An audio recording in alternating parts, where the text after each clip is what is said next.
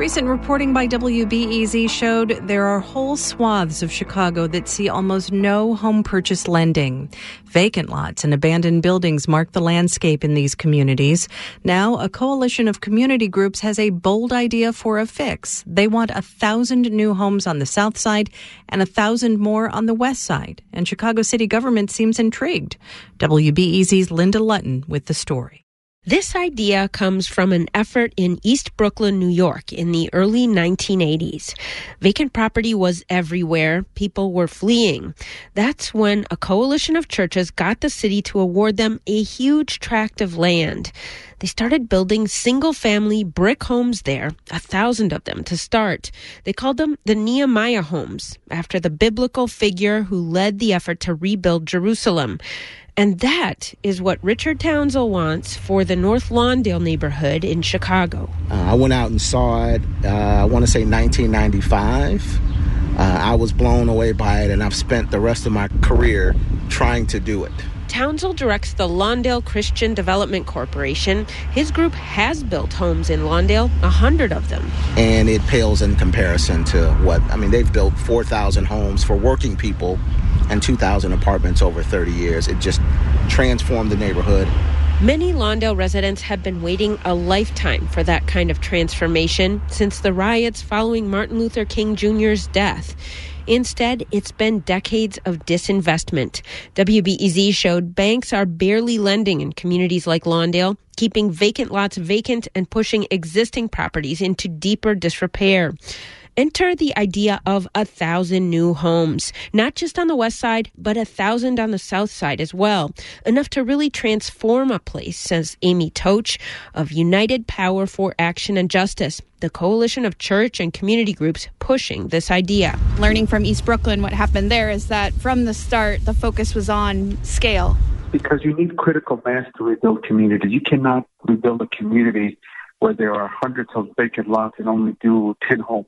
That is Raul Raymundo, executive director of the Resurrection Project, which would lead the effort to build the thousand homes on the south side, starting in back of the yards and moving south toward Englewood. So we want to preserve population, repopulate neighborhoods, and make sure that these vacant lots become assets instead of eyesores. Building at a large scale brings down the cost of home construction.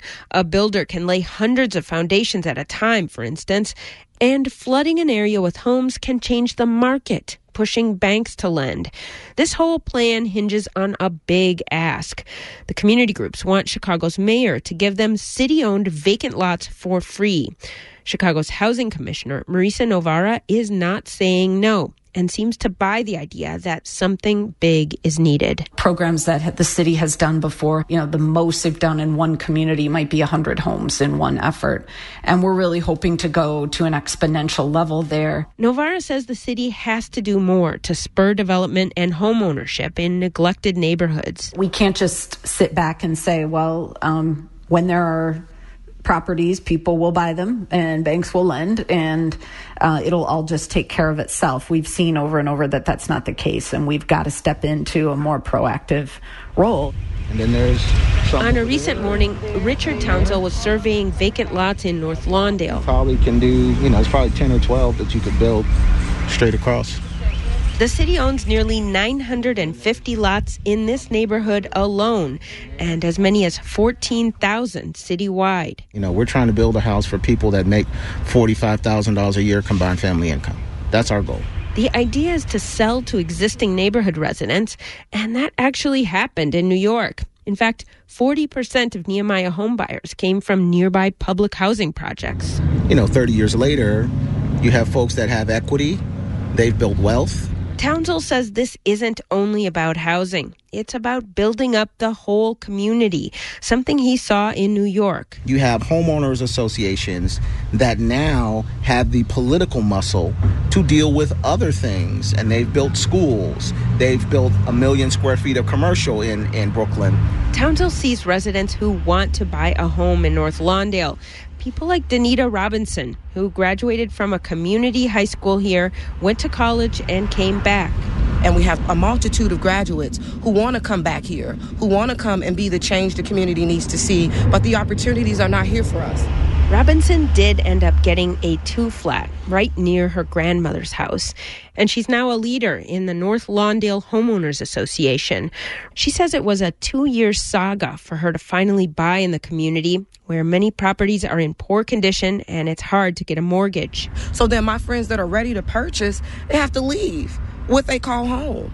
We've invested our entire childhood in this community, and we want to show the new generation of kids that we come back home. Robinson says a thousand new homes in Lawndale creates opportunity and resources for our community to grow and be what we've always known that we can be. Linda Lutton, WBEZ News.